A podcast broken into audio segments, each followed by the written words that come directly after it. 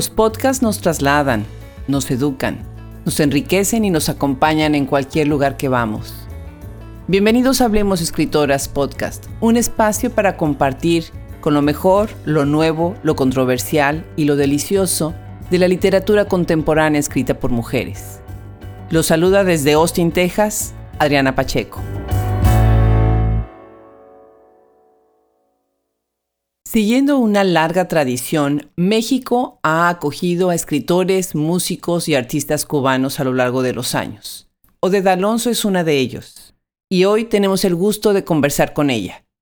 Nacida en Santiago de Cuba, como ella dice, la llamada capital del Caribe, el 23 de enero de 1964, Odette llega a México en 1992 para contribuir desde la poesía y la narrativa en el escenario literario.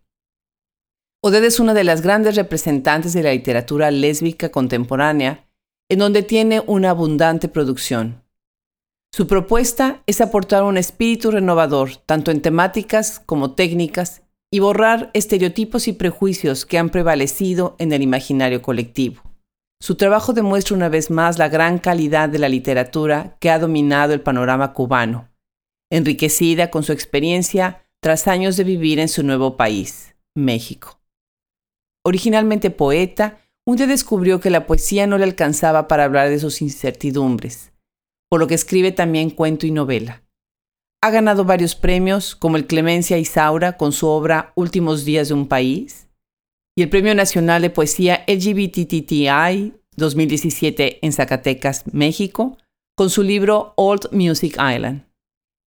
Esta entrevista con Oded Alonso la tuvimos que posponer porque sin querer pues se le atravesó un premio y bueno pues tuvo que ir a recibirlo. Así que ahora que ya tuvo esta celebración pues me da mucho gusto tenerla en el micrófono. Oded, bienvenida a Hablemos Escritoras. Muchas gracias Adriana ya sabes, una así casual, ¿no? De pronto se atraviesa un premio. No, no sabes qué gusto me dio, de verdad. Y además después estuve leyendo un poquito sobre la celebración. Felicidades, muy merecido. Ya nos platicarás más sobre esto. Ha de haber sido una muy buena experiencia, me imagino. Sí, sí. Bueno, pues quisiéramos platicar con Odette de muchos de sus aspectos como escritora, como miembro de una comunidad de migrantes cubanos que han llegado a México y por eso es porque estás invitada a lo que es Compartiendo Raíces, que es una sección que precisamente habla de este encuentro, ¿no? Entre las raíces mexicanas y las raíces de otros países, ¿no? Porque pues ya con tanto tiempo viviendo en el país, pues ya eres también mexicana, ¿verdad? Sí, sí. Platícame un poco, ¿cuándo llegaste? Años. 27 años tienes en el país. 27. ¿Dónde naciste, Odette?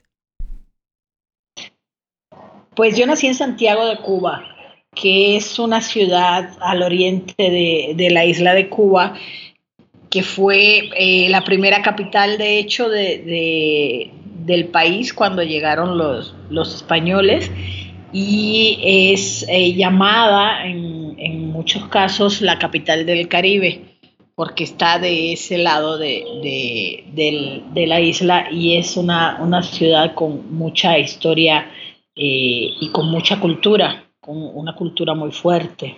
Cómo no, cómo no han salido muchos escritores, la cuestión también de arte, ¿no? Muy interesante. Eh, sí, ahí, ahí nació el son cubano eh, y, así eh, ramas musicales importantes surgieron de ahí. ¿De dónde son?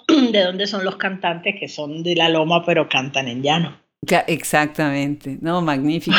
Y se oye mucho en tu obra la música, ¿no? Que es otro tema que, más tarde platicaremos sobre él. Interesante esta, esta conjunción entre literatura y música. Tú naciste 23 de enero de 1964 y llegas a México entonces, ¿en qué año y, y por qué llegas a México? Llegué el 10 de febrero de 1992, hace ya 27 años y vine invitada por la Casa Internacional del Escritor de Bacalar, donde había una serie de talleres literarios con niños y jóvenes de, ahí de la zona de Bacalar y además un intercambio importante con otras, eh, otros escritores y otros eh, proyectos literarios de la península de Yucatán. Entonces llegamos ahí a Bacalar y de ahí eh, se, nos movimos un poco a Campeche, a Yucatán, eh, dando conferencias, lecturas de poesía, dando a conocer la obra de los poetas jóvenes y, escritores jóvenes, entonces jóvenes cubanos, y también trabajando con los talleres literarios, eh, estos que te digo que, funcionaban ahí. Entonces tú sentiste una acogida de México eh, desde un inicio, ¿tú te sentiste parte ya de esa comunidad desde un inicio?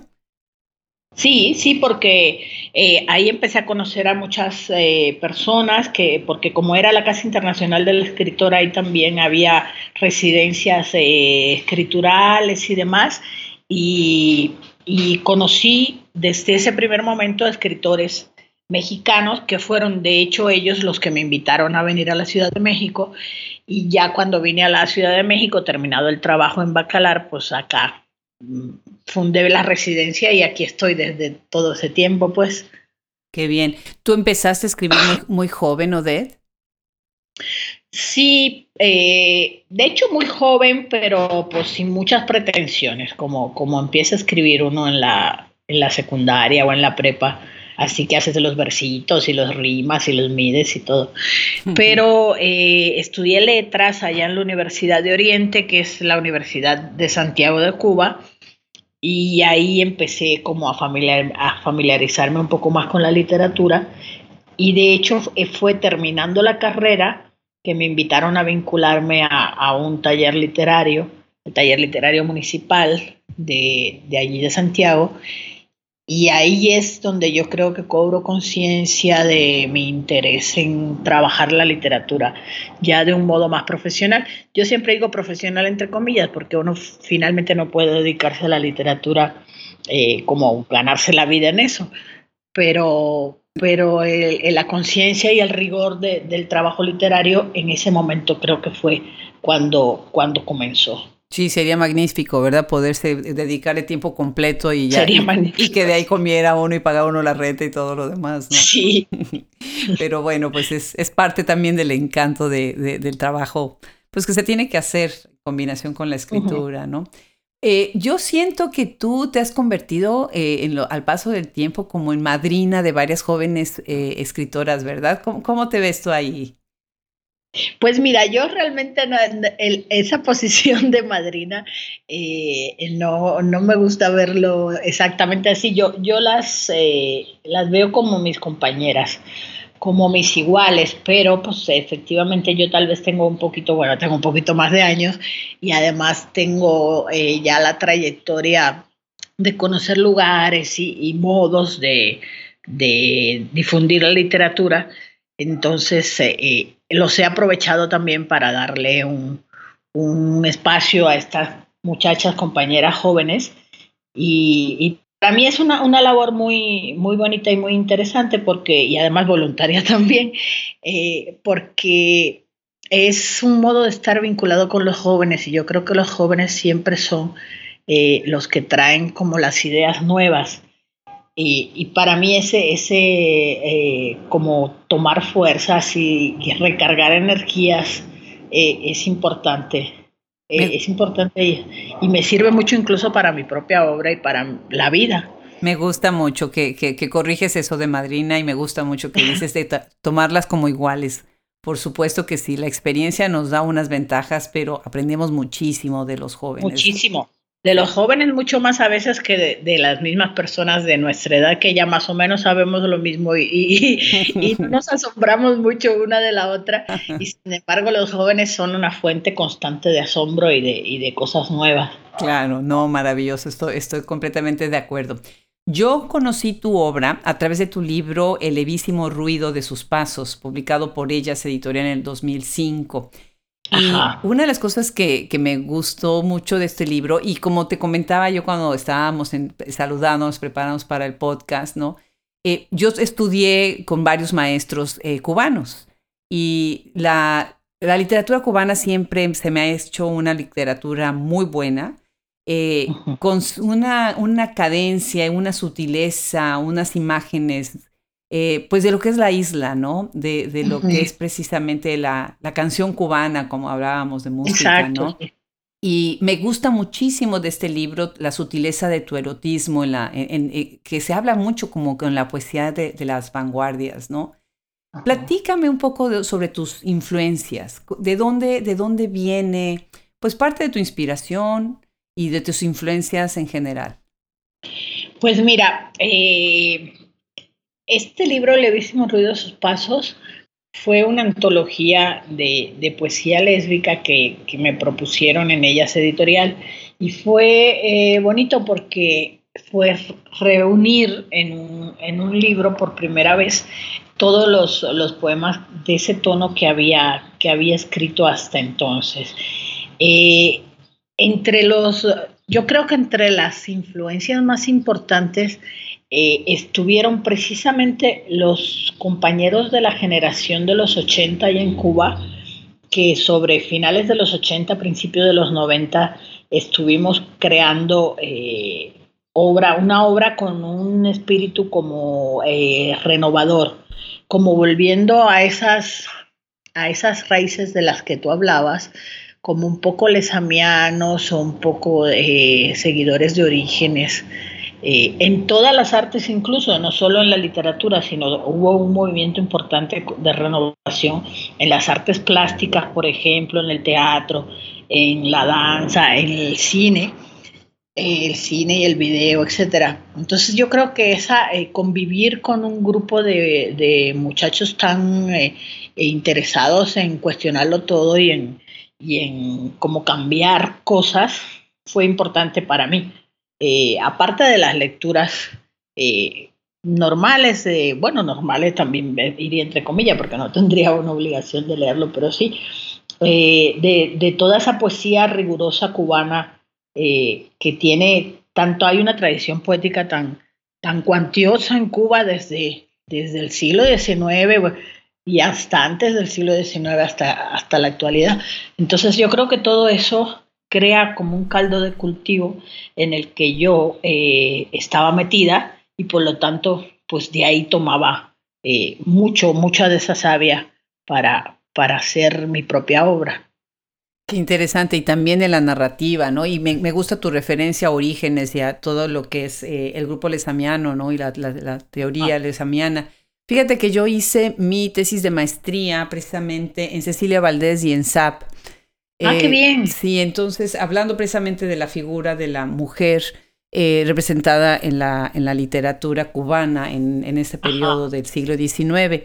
Y estoy de acuerdo, o sea, Cuba ha sido uno de los grandes, grandes eh, aportaciones en todo, ¿no? En lo que es la crítica y en lo que es la producción narrativa y poética, ¿no? Definitivamente, ensayística también, ¿no? Sí, a veces sorprende que una isla tan pequeña tenga una, una producción artística tan, tan importante. Pues sí, pero pues de ahí vienes y así se, te nota en la carrera.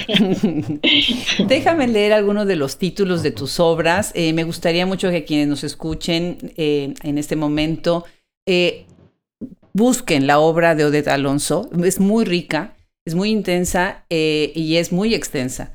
Es, algunos de tus libros son Escombros del Alma, publicado 2011, Víspera del Fuego 2011 también.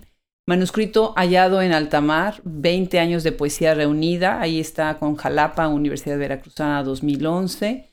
Bajo esa luna extraña, eh, también 2011, intenso tu 2011, por lo que veo. Sí, ese fue un año importante, sí. Qué bien. Después, Hotel Pánico, que ahorita vamos a hablar de él, magnífico, 2013. Bailando Oscuras, 2015. Las otras tempestades, 2016. Los días sin fe, 2017 y bueno, All Music Island, publicado en el 2018. Eh, platícanos un poco sobre estas obras, de qué manera tú has entrado de la poesía al cuento y hacia el otro lado, ¿no? Que, veo que, has mezclado los dos géneros. Sí, sí, mira, cuando yo llegué a México me pasó una cosa eh, interesante que yo hasta entonces eh, eh, había sido solo poeta y ese era como mi modo de expresión, pero al llegar aquí eh, en mi vida ocurre un, desdoblamiento donde hay toda una vida que queda atrás y una vida nueva que voy descubriendo. Y lo de la vida, decirte vida, es importante porque si es como si fueran dos vidas, una continuación de la otra y con sus características cada una. Entonces, eh, en ese trance, digamos, la poesía no me, no me fue suficiente para expresar todo eso que yo sentía hacia un lado y hacia el otro. y ahí en, en, ese punto, que sería como en el año 93 más o menos, surgió la narrativa así como muy eh, inesperadamente. Un día estaba yo sentada en, donde vivía, estaba lloviendo, había un ventanal así grande que uno veía hacia afuera y, me serví yo un traguito de ron, bueno, pues eh, para pasar ese, esa intempestiva lluvia.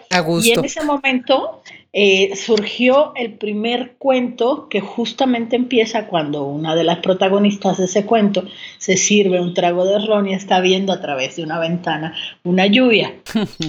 y a partir de ahí eh, salieron una serie de cuentos que como esta realidad que te digo, que hay eh, una vida cubana anterior y una vida mexicana posterior, que se mezclan pero a veces no tanto, hay cuentos escritos desde una realidad mexicana con personajes mexicanos, con el lenguaje y el modo de hablar de acá, y hay otros cuentos que analizan o miran hacia Cuba y, tienen sus tramas eh, de la isla, pues.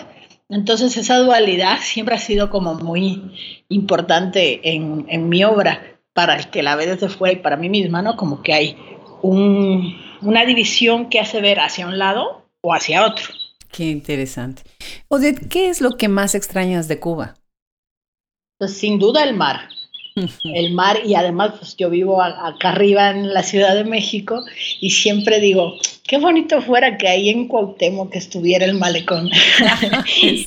Pero pues no, no está el malecón.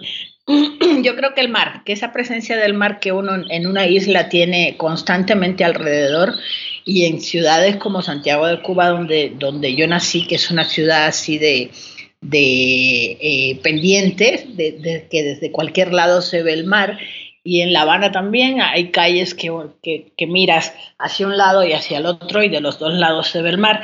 Entonces esa presencia del mar yo creo que es de las cosas que más extraño de Cuba.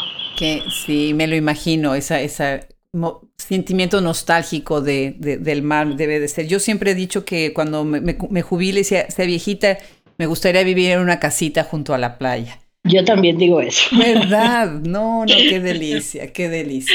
Y cuando no estás en México, ¿qué es lo que te hace falta de México? Ah, pues mira, me resulta, eh, eh, siempre resulta bonito eh, decir o, o pensar que cuando, por ejemplo, ya a estas alturas de la vida voy a Cuba, eh, siempre digo, extraño mi casa, o sea, mi casa es México. Y cuando viene el avión que viene sobrevolando la ciudad y la veo así desde arriba, digo, ah, ya llegué a mi país, a mi ciudad, a mi casa. Eh, extraño pues todo lo que extraña uno de, la propia casa, ¿no? El colchón, el baño, el, librero donde vas y ya sabes dónde están los libros que buscas, la, casa en sí misma. Y, pues eso es interesante porque pues como que, ves como el, foco de, las residencias y de, y de los asentamientos, cómo cambia de lugar y después de tanto tiempo, pues yo tengo casi el mismo tiempo ya de vivir en México de lo que viví en Cuba, pues ahí hay un equilibrio extraño, ¿no? Claro, claro. Bueno, pues entonces ahorita sería el momento de, platicar precisamente de Los días sin fe, que es un, un, libro en donde yo veo pues temas relacionados con el exilio, con la tierra remota, ¿no? Con las pérdidas. Que, que, significan la diáspora y significa, bueno, la movilidad, la migración entre un país y otro, ¿no? Este libro, Los días sin fe, eh, publicado por Bitácora de Vuelos 2018, eh, que además me encanta que lo hayas publicado con Bitácora de Vuelos. Porque sí, somos ya todo un equipo que estamos trabajando pues para visibilizar, el trabajo de ustedes, ¿no? me gusta mucho con, con, Nadia Contreras, con, con Adriana Bernal. Bueno, platícanos sobre este libro y convídanos una lectura, ¿no? De alguno de los poemas de este libro, Los días sin fe. Claro que sí, mira, es un libro que tiene una, versión anterior en papel, pero pues eh, de esas que son limitadas y por eso la decisión de, publicar la versión electrónica que además tiene esa facilidad de que desde cualquier lugar del mundo se puede obtener sin mucho problema. Es un libro que, yo decía en el momento en que lo escribí que eran eh, mi cierre con Cuba, eran los últimos poemas de, de lo último que salía de mi alma con respecto a Cuba. Y, me estoy riendo porque justamente el, el, libro que ganó el premio este Clemencia Saura hace unos días en Mazatlán se llama Últimos días de un país y según yo son los últimos poemas referidos a Cuba. Pero hay uno de los, de los poemas de Últimos días que, que dice, que se llama precisamente Últimos días de un país y dice que no serán los últimos. Entonces, ya, ya sabemos que ese tema eh, va a estar ahí constantemente eh, apareciendo, pues como es lógico, ¿no? Es, es una parte de la vida y, una parte de la, de la nostalgia que siempre está ahí presente. Claro. Entonces, eh, les voy a compartir el primer poema del libro que se titula Fantasmas. Excelente.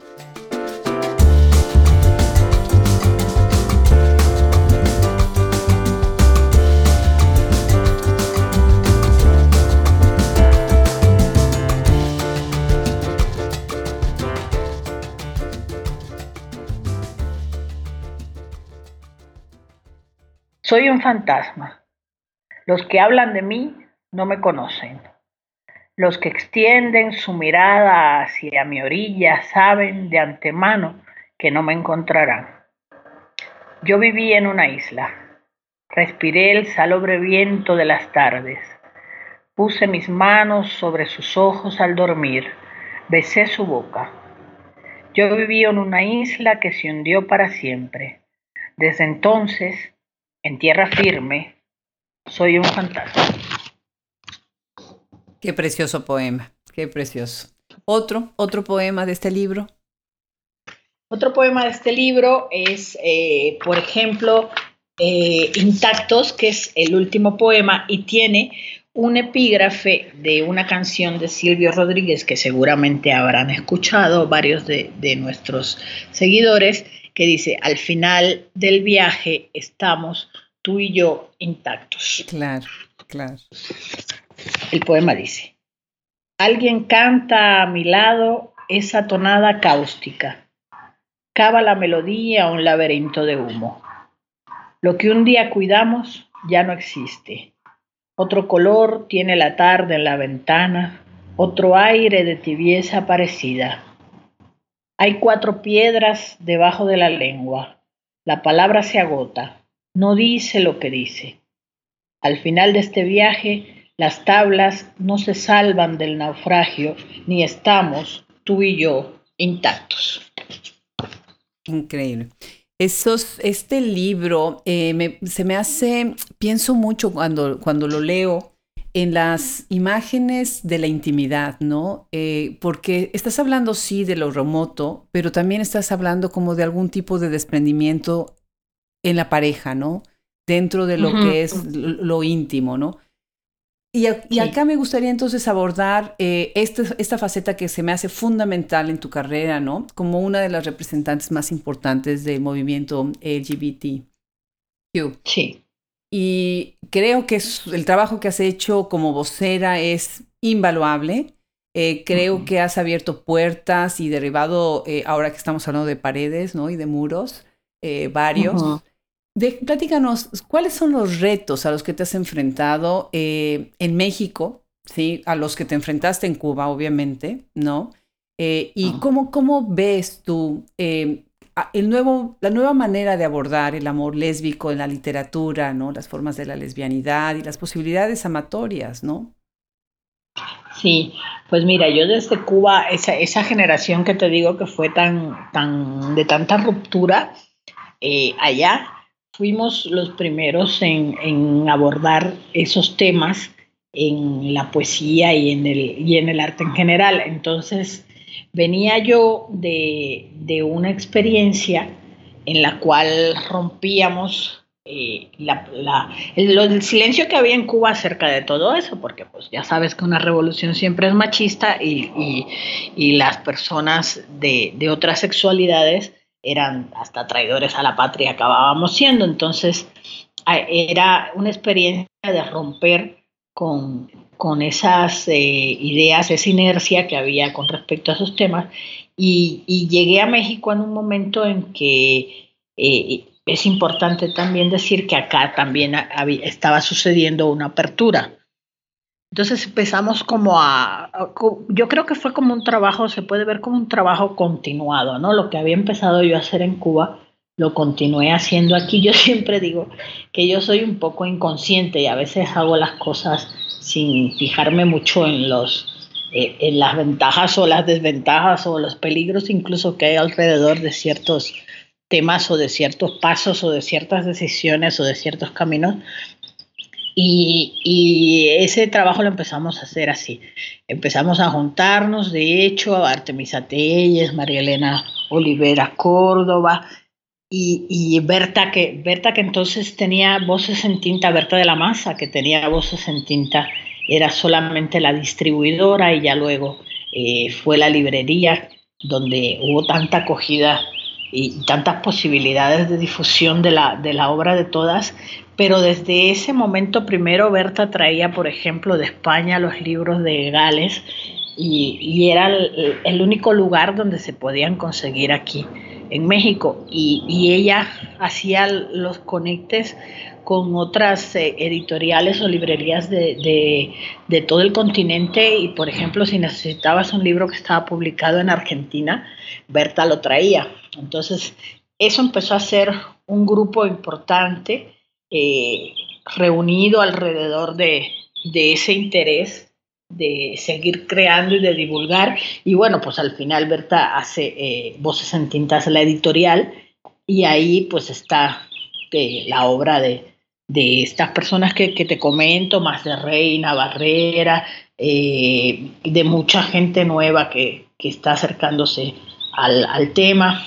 Eh, y es pues así fue, como una lucha que poco a poco fue agarrando su camino y, viendo las posibilidades de divulgación de, ese trabajo que hacíamos. Interesante. Eh, sí, en la conversación que tuvimos con Artemisa Telles, que magnífica, magnífica también ella con su trabajo y con todo lo que, lo que está haciendo por el movimiento, ella platicaba, mencionaba, ¿no? Que ustedes, eh, tú y ella, se están, han sido identificadas como escritoras que están rompiendo mucho los estereotipos y las categorías, ¿no? Tanto negativos como positivos, las las grandes etiquetas que se, ha puesto, se le han puesto a, las lesbianas o al movimiento lésbico y a la literatura, ¿no? Entonces me parece que en eso ustedes han estado, pues, eh, rompiendo una inercia que había antes, ¿no? En el pensamiento este, heterosexual, ¿no?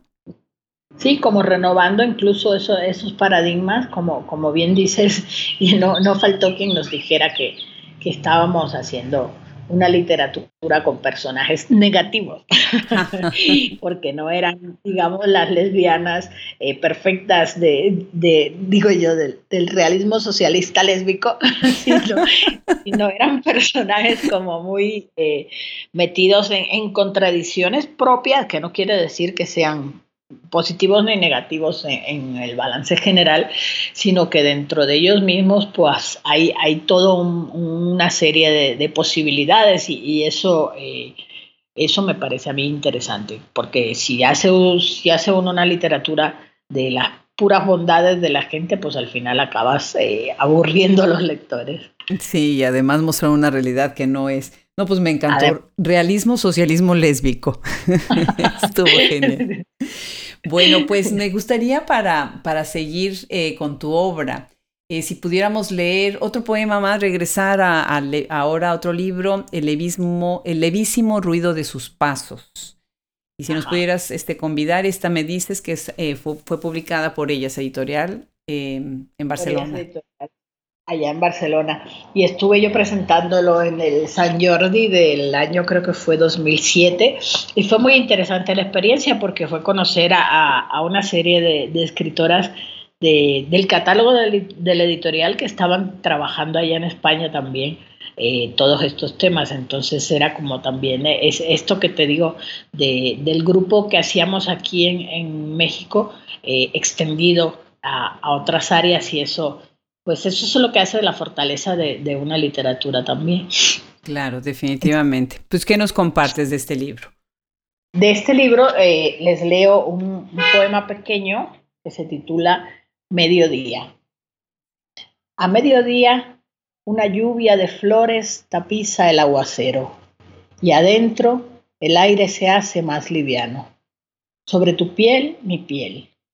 En mi boca el elixir, estela de humo limpio, advenimiento. Eh, fíjate que tu poesía, bueno, esta, esta línea de dulzura, ¿no? Que, que tienes en la poesía, y ahorita lo que decía es que la poesía te quedó corta para expresar ciertos temas, ¿no? Y entonces recurriste al, cuento. Yo vi el contraste cuando leí Bajo la Jacaranda. Y yo, tengo sobrinos en la, en la edad en la que yo imagino tus personajes, ¿no? De Bajo la Jacaranda. Y fue un cuento que me pegó muy fuerte. Es más, se los compartí este, a ellos. Háblanos, háblanos de este, eh, eh, o sea, tanto tu libro Con la boca abierta y otros cuentos, Odisea Editorial 2006 y Hotel Pánico, Universidad de Veracruzana 2013, estás entrando en estas, en lo sórdido de, las relaciones, ¿no? Eh, sí. En los celos, la violencia, ¿no? Pero por otro lado, la ternura y el amor incondicional. Platícanos sobre estos libros. Sí, pues así, así justo es que surge eh, Hotel Pánico es, es ese, ese, pánico que va más allá de, del pánico público generalizado, que entonces cuando, cuando lo escribí no era tan, tan grande como, como lo es ahora, en, como lo estamos viviendo ahora en todos nuestros países, porque pues es una condición un poco mundial, pero eh, la intención era enfocar esos pequeños terrores cotidianos que están dentro de la familia, de las relaciones, de los caminos que uno sigue cada día como en el metro o, de, ese, ese orden del, día a día donde a veces hay tanto de, terror y, que sin embargo no lo vemos tan claramente. Esa era la intención de, de Hotel Pánico y con la boca abierta, que hubo esa primera edición en España en 2006, son temas, son cuentos de tema eh, estrictamente lésbico, que después se hizo una reedición en Voces en Tinta, eh, acá con, con, Berta de la Maza, que se llamó eh, Con la boca abierta y otros cuentos, porque incluye los cuentos de tono lésbico que están justamente en Hotel Pánico. este, este que te digo de Con la boca abierta y otros cuentos todavía puede encontrarse. Igual Hotel Pánico pueden encontrarse en las plataformas de, ventas eh, para libros electrónicos. Qué bien, qué bien. Se lo pueden adquirir en cualquier lado, pues. Claro, qué bien. No, sí, sí, hay que buscarlos y este y qué bueno que haces ese comentario. Claro, definitivamente. ¿Quisieras leernos un fragmento de alguno de estos dos libros? Pues mira, te, les leo un fragmento de Bajo la, la, Jacaranda, que es un cuento que, resulta interesante porque mezcla varias voces eh, en, el mismo, en el mismo tema. Entonces, este fragmento, por ejemplo, es algo que pasa, que va pasando en un vagón del metro.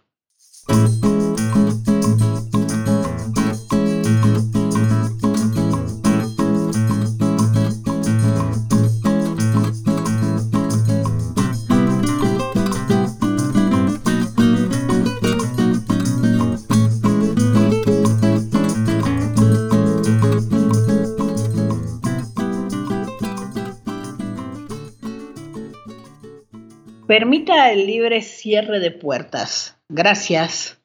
Sí, mire, damita caballero, Centro Naturista pone a la venta, es la pomada cura hongos. No te hagas tonta, Lucha.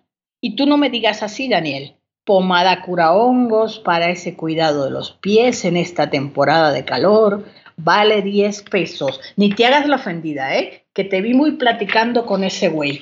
Ese güey es mi jefe y con él solo platico de cuestiones de trabajo. Sí, mire, para esas uñas amarillas, para esas uñas gruesas, enterradas, apolilladas, que se caen a pedazo. Ajá, eso es lo que tú dices. Óyeme, pero ¿quién te crees que soy? Para esa resequedad, para esas cuarteaduras, para esa comezón, para ese mal olor. Yo lo vi, Lucha, vi cómo te miraba. Si ese güey me ve, de algún modo no es mi problema, no tengo culpa de ser bonita. Sí, mire, aproveche pomada cura hongos, ya que le contiene ketoconazol es un producto natural y único, original, con sello de garantía y holograma del Centro Botánico. No te hagas la chistosa lucha. Nada más me entero que le estás haciendo ojito a ese vejete y le parto la madre. Me cae que le parto la madre a ti y a él y entonces me corto las venas con una navaja. Próximo arribo, estación Salto del Agua. Correspondencia con línea 1. Eres un imbécil, Daniel, me tienes hasta la madre. Efectiva para el pie de atletas le vale 10 pesos, solamente 10 pesos le cuesta, 10 pesos le vale. Les digo, les digo, o sea, es que pecado mortal si no lee uno a, Odette Alonso, así de fácil. No, no, no. Y además, bueno, todos los planos. Ahorita que estoy oyendo que en el fondo se oyen unos pajaritos en donde estás, hace rato se oía, y se oyó que pasó un coche. pensé precisamente en estos planos que tienes en, en, en Hotel Pánico, ¿no? que te pone tan bien en el ambiente en donde está sucediendo la, la, acción, casi casi es dramático, ¿no? Ajá, sí. Sí, pues, pues sí, es, para mí es interesante trabajar no solo el, el tema de, de, la, el tema en sí del cuento, sino toda la parte técnica alrededor. Entonces siempre me ha gustado como, como esos eh, giros que puede dar la trama o estar narrando desde un punto que no es el inicio de la acción y que al final se conecta con, con eh, el, como va yendo la, la, anécdota y al final después de esa conexión sigue el, el desenlace. Entonces siempre me ha gustado trabajar las voces, los puntos de vista, desde dónde narras, eh, qué, qué, tipo de lenguaje usas para cada caso. Eh, eso para mí fue fascinante de, la narrativa, fíjate. incluso a veces digo que en ocasiones los personajes me llevaban por caminos que yo previamente no tenía vistos, sino eh, yo sabía cómo empezaba o terminaba un cuento y de pronto los mismos personajes o la propia acción me iba llevando hacia lados que no eran los que inicialmente yo concebía. Entonces era como sorpresivo siempre, me, encantó, eh, me ha encantado escribir narrativa. E, eso que dices sobre los personajes, sí, me parece que, que toman vida, ¿no? Ahora, algo que es importante es el, lenguaje, cuando está uno mezclando eh, lo cotidiano con la acción, y la acción es algo complicado, por ejemplo, estos dos chicos que pues ya él está mostrando estos celos, ¿no? Y, y el acoso de ella. Y por otro lado estás oyendo lo cotidiano, no frívolo quiero llamar, pero del vendedor, ¿no? Que está atrás, ¿no? Cómo la vida sigue eh, y, está atravesada por estas historias y todo parece como si no pasara nada, ¿no? Pero realmente si, por ejemplo, no quiero echar a perder el desenlace del cuento porque necesitan ustedes leerlo, ¿no? Pero pues ahí se ve, ¿no? Que está atravesada la, vida por estas historias eh, tan individuales, ¿no? Definitivamente un excelente libro, me, encanta. Y platícanos un poco entonces, eh, tienes otro libro que se llama Espejo de Tres Cuerpos. ah, esa es la novela. Quimera 2009. Y ahí lo que yo veo es eh, la corporalidad, eh, el espacio de las geografías corporales, ¿no? Que habla de estas mujeres fuertes que se aman pero a la vez se cuestionan, que están como confundidas, que se reconocen a ellas, pero viven a la vez como en total confusión, ¿no? Eh, eh, lo cínico también, ¿no? Un poquito también, eh, pues cómo la literatura lésbica irrumpe el, status quo, ¿no? Háblanos de este libro y del reto que significa o lo que tú quieres, tu statement que, quieres poner con, con, este libro en la conversación lésbica. Sí, pues eh, es eh, desde el, hecho mismo de que es un triángulo amoroso y, un triángulo un poco inusitado, que no sé si espera o no el lector desde el, desde el inicio, pero que, es también sorpresivo. Eh, a mí me interesaba la, posibilidad de, reflejar el deseo desde todas sus posibilidades, pero un deseo que no es eh, alocado, sino que llega a ser responsable y que puede eh, enfrentar eh, las situaciones a, las cuales está abocado, ¿no? y sobre todo este presentar personajes que son que no son marginales y eh, una trama que no termina eh, necesariamente en la tragedia, porque en la literatura en general, eh, pero específicamente en la literatura lésbica, hay como una tendencia, o ha habido durante muchos siglos, una tendencia a la, a la anécdota trágica que en ocasiones tiene un final trágico, no, no faltan eh, los ejemplos de, de, suicidios o de asesinatos o de que acaba muy mal la protagonista siempre.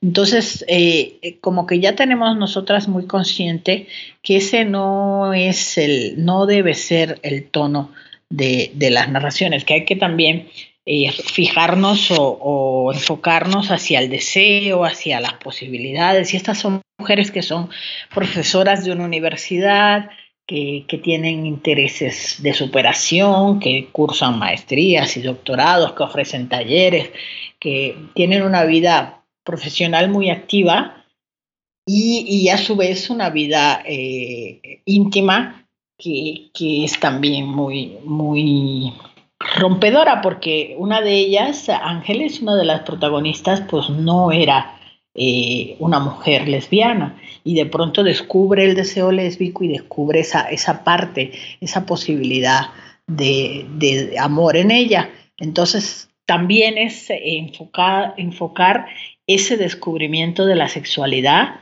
en ella, en la hija, en, la, en el otro personaje que es una mujer joven, Berenice Gallardo, eh, el grupo de amigas que tienen. Entonces pareciera, como dices tú, Pareciera una anécdota de la cotidianidad donde pues aparentemente no pasará nada, pero en el fondo hay todo un trabajo consciente eh, para enfocarlo hacia esos objetivos, ¿no?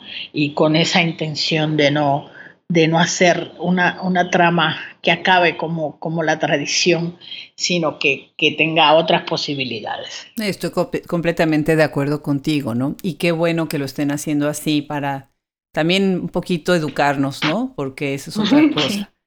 Eh, ¿Quieres leernos sobre eh, un, fragmento de Espejo de, Tres Cuerpos? Pues mírate, eh, les leo un, un parrafito de, del inicio.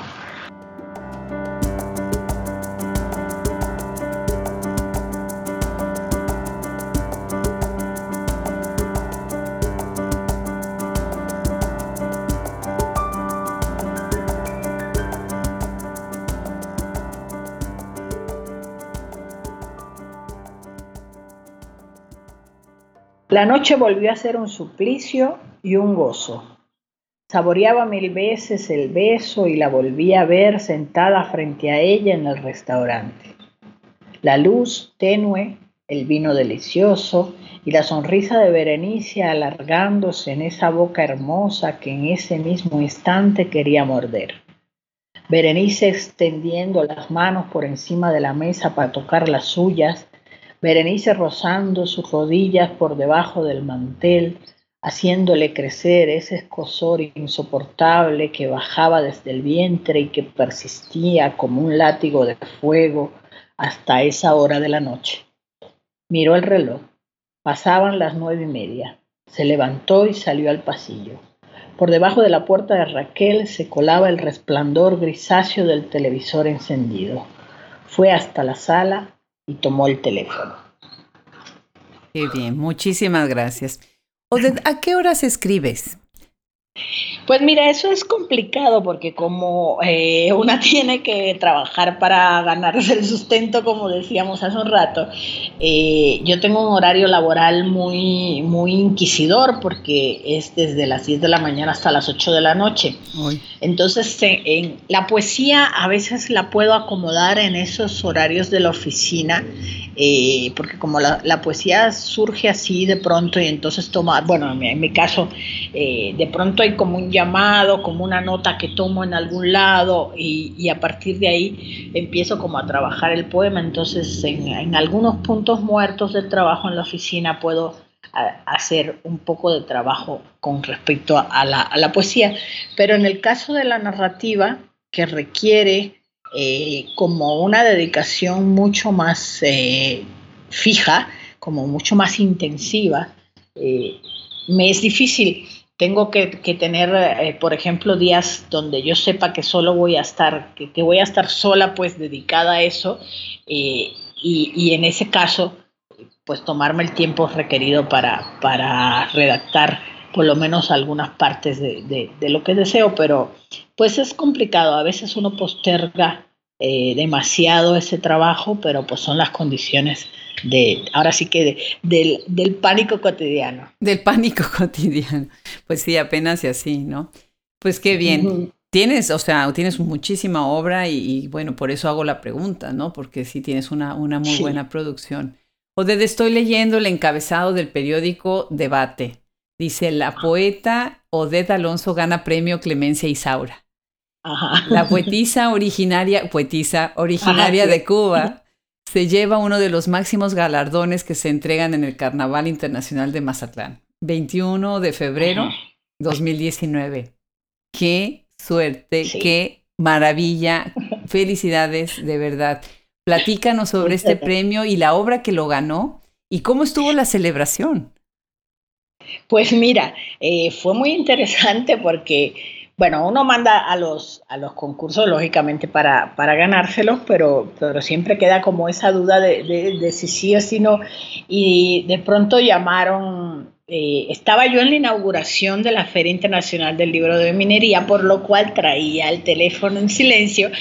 Y, de pronto siento que, se, se, mueve algo y veo que están llamando desde una eh, clavelada que no conozco y, resultó que pues me dan la noticia de que me gané el premio. Fue muy, muy emocionante para mí porque es un premio importante, pero además es un premio que tiene la característica de que el poeta o la poeta ganadora tiene que, eh, por la tradición, coronar a la reina de los Juegos Florales del Carnaval de Mazatlán. Entonces, pues allá fui yo de coronadora de reina, que no me vino nada mal porque, bueno, es una, es una experiencia completamente eh, inusitada, te digo, y que, y que pues es algo que nunca voy a olvidar.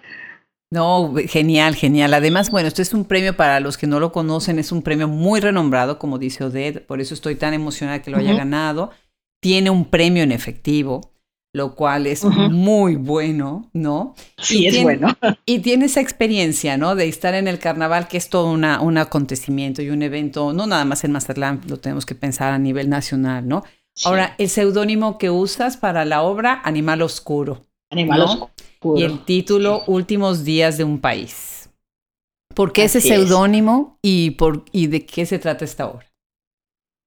Pues mira, Animal Oscuro es eh, o forma parte de unos versos de un libro anterior que se llama Lo que transcurre y que de hecho es, fue dictaminado para salir en Atrasalante, que es una editorial de Monterrey, en el transcurso del año. Así que por ahí tendremos noticias también sobre, sobre ese, ese otro libro pero eh, el, usar animal oscuro como seudónimo tiene, tiene como muchas connotaciones, porque fíjate que siempre, no sé si siempre sucede, pero tiene uno como eh, la idea de que si el seudónimo es o femenino o masculino, da como ideas acerca de quién es el autor.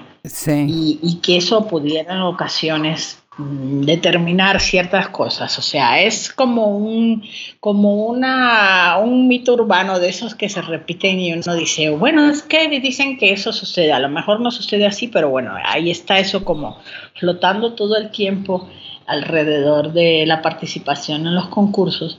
Entonces, Animal Oscuro es completamente neutral, o sea, decía yo, puede ser animal o animalo y, y queda como ese como esa duda acerca de, aunque fíjate que los poemas no dejaban mucha duda, porque sí había utilización de, los femeninos, eh, en los versos, pero de cualquier modo ese es el origen del, del, seudónimo. Y el libro, Últimos días de un país, que, que ya lo mencionaba anteriormente, es como una mirada un tanto nostálgica o memoriosa a, un tiempo eh, anterior que tiene que ver con Cuba, pero que puede tener que ver con cualquier eh, infancia, adolescencia de, la persona que lo lea, ¿no?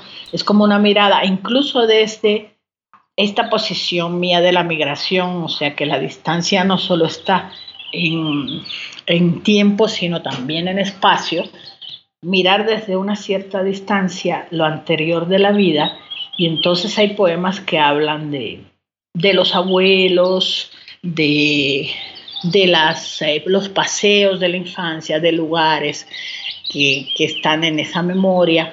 Y es un libro como de ese tono más memorioso, digamos. Claro, claro, muy, muy interesante.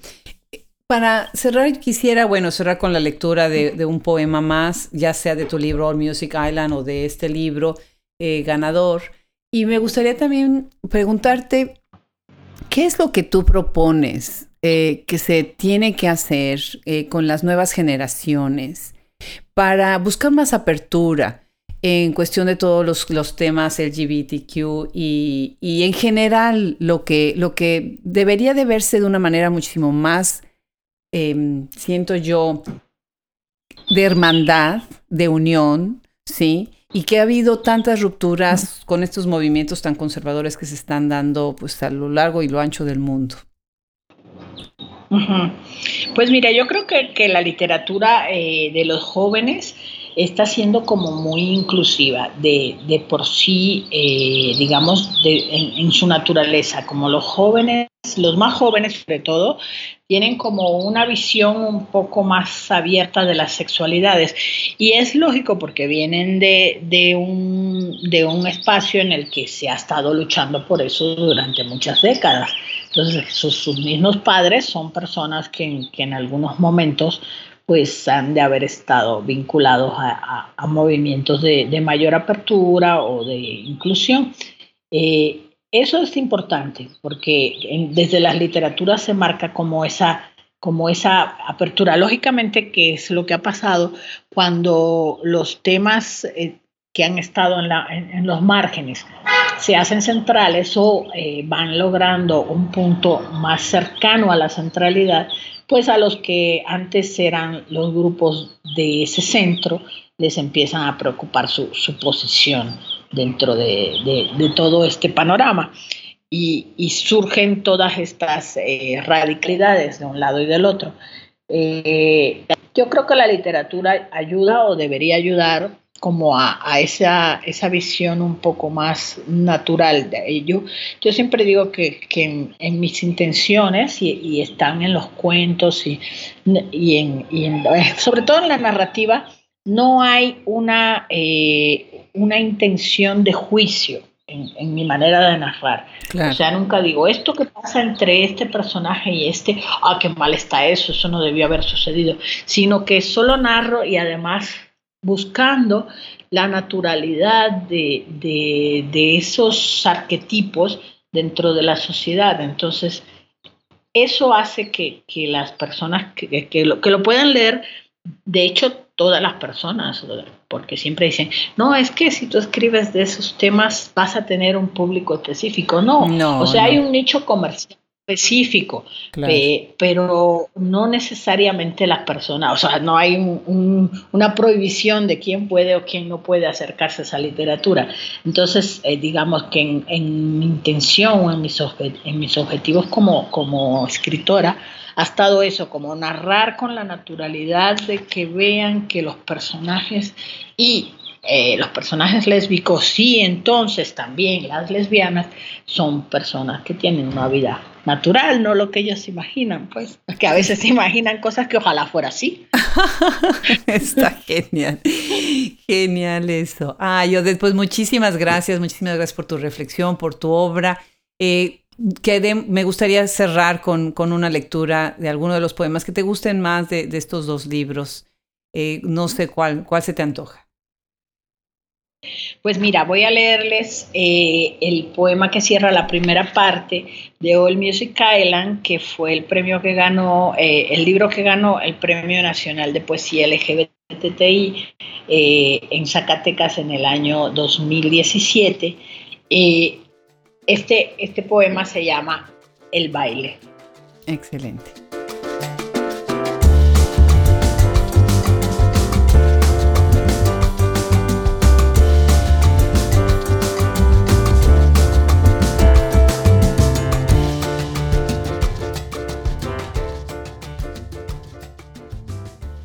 Las puertas se han cerrado y estamos sobre esta cama líquida. Tu piel es el invento de mis ojos.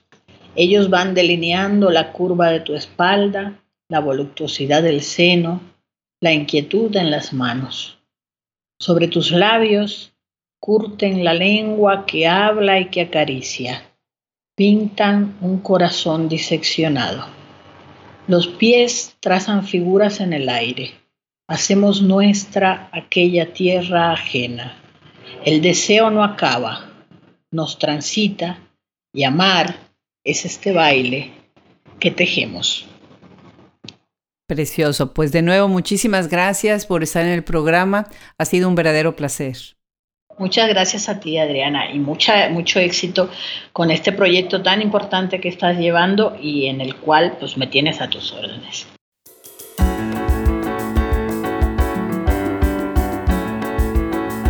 Con cada vez más voces y temáticas, Hablemos Escritoras Podcast crece cada día. Le damos las gracias de su producción a Fernando Macías Jiménez y Wilfredo Burgos Matos. Andrea Macías Jiménez, quien es la artista tras nuestra página de internet y toda nuestro social media. El logo original de Proyecto Escritoras Mexicanas Contemporáneas de Raúl Bravo Vázquez. Se despide y los espera en la próxima edición Adriana Pacheco.